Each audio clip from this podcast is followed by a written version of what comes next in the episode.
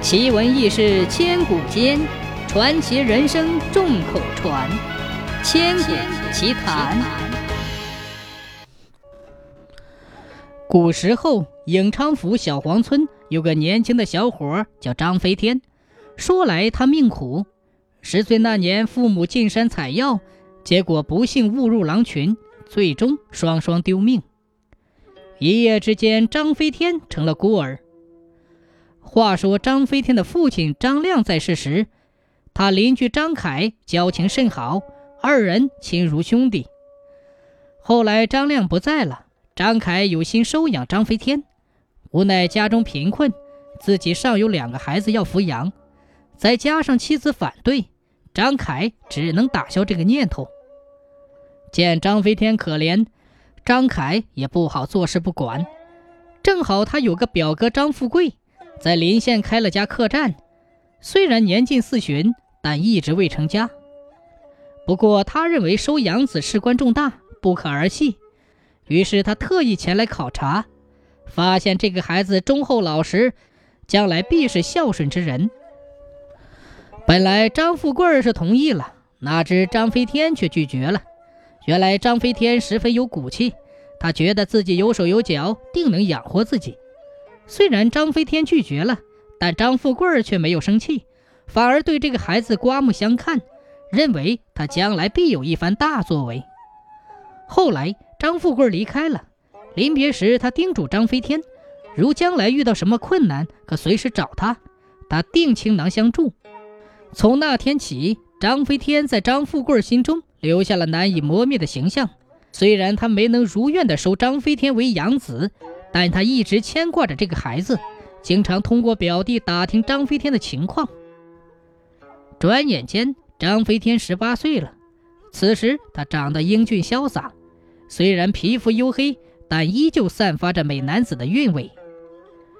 那天，张飞天去小河摸鱼，结果不到一个时辰，他连续抓到了几条大鱼。想着收获颇多，他便早早的回家。谁知途中路过一片小丛林时，他意外地听到女子的尖叫声。顺着声音寻找过去，只见一个貌美的女子蜷缩在一团，不远处则站着两条野狗。张飞天二话不说，从地上捡起一块石头砸向黑狗。黑狗怒了，同时咬向张飞天。见黑狗来势汹汹，张飞天没有半点畏惧，反而捡起木棍和黑狗周旋。最终撵走了黑狗，而他的右臂被黑狗咬伤了。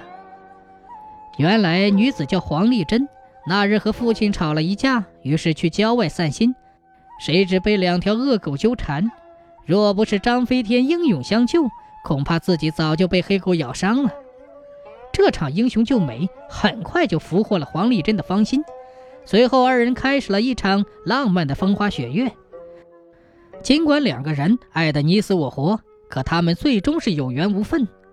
原来黄丽珍的父亲黄丽是个贪图势力的人，为了过上富贵的生活，他竟然将女儿许配给了陈光。而陈光乃花心富少，如果黄丽珍嫁给此人，那还谈什么幸福？可惜黄丽自私自利，她只一心想着荣华富贵，哪管女儿的死活。最终，黄丽珍。带着满脸的怨恨和不满，含泪嫁给了陈光。黄丽珍一夜之间成为贵妇，过上了众人羡慕的富贵生活。刚开始，陈光对她百般的宠爱，半年后，陈光有了新欢，对她越来越冷淡。尽管后来黄丽珍生下了儿子陈伟华，可仍然换不了陈光的善待。尤其是陈老爷去世后，陈光变得肆无忌惮。话说黄丽明明知道女儿过得不幸福，可她逼女儿继续留在陈家，因为只有这样，陈光才会继续给她钱花。见父亲如此狠心，黄丽珍暗自发誓，有朝一日定和父亲断绝父女关系。看着心上人嫁入豪门，张飞天无比痛心，他发誓一定要出人头地。后来，张飞天投奔了张富贵，他打算跟着张富贵学做生意。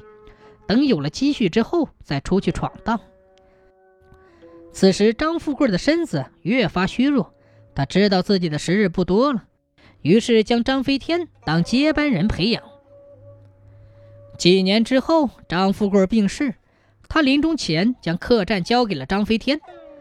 哪知张飞天变卖客栈，将所得之钱全部捐给了贫苦之人，自己则带着一百两银子前去苏州闯荡。经过了十多年的辛苦拼打，终于成为了当地有名气的商人。想着背井离乡十年，功成名就的他，想回家看看。回家途中路过一条小河时，由于路面太滑，他不小心坠入河中。虽然年轻的他识水性，可这么多年过去了。当他突然掉水时，一时间只能拼命的挣扎。眼看自己即将沉下去，突然不远处一个约莫十岁的放牛娃牵着黄牛，哼着小曲路过。孩童听到呼救声，连忙骑着牛赶过去。最终，张飞天得救了。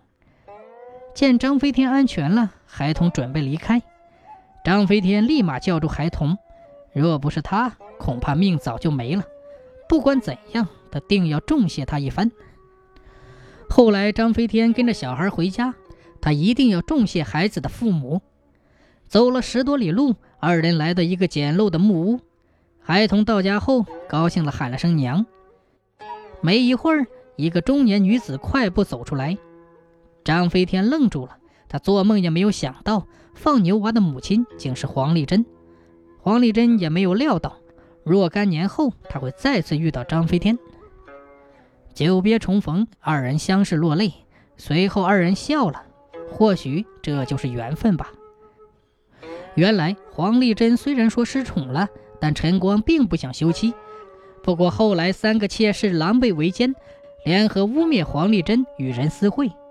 陈光听信谗言，将他和儿子赶出了张府。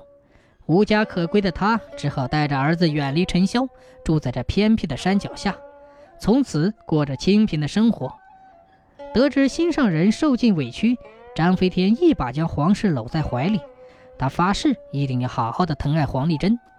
最终，这对苦命的鸳鸯终于在了一起，从此一家人过着幸福的生活。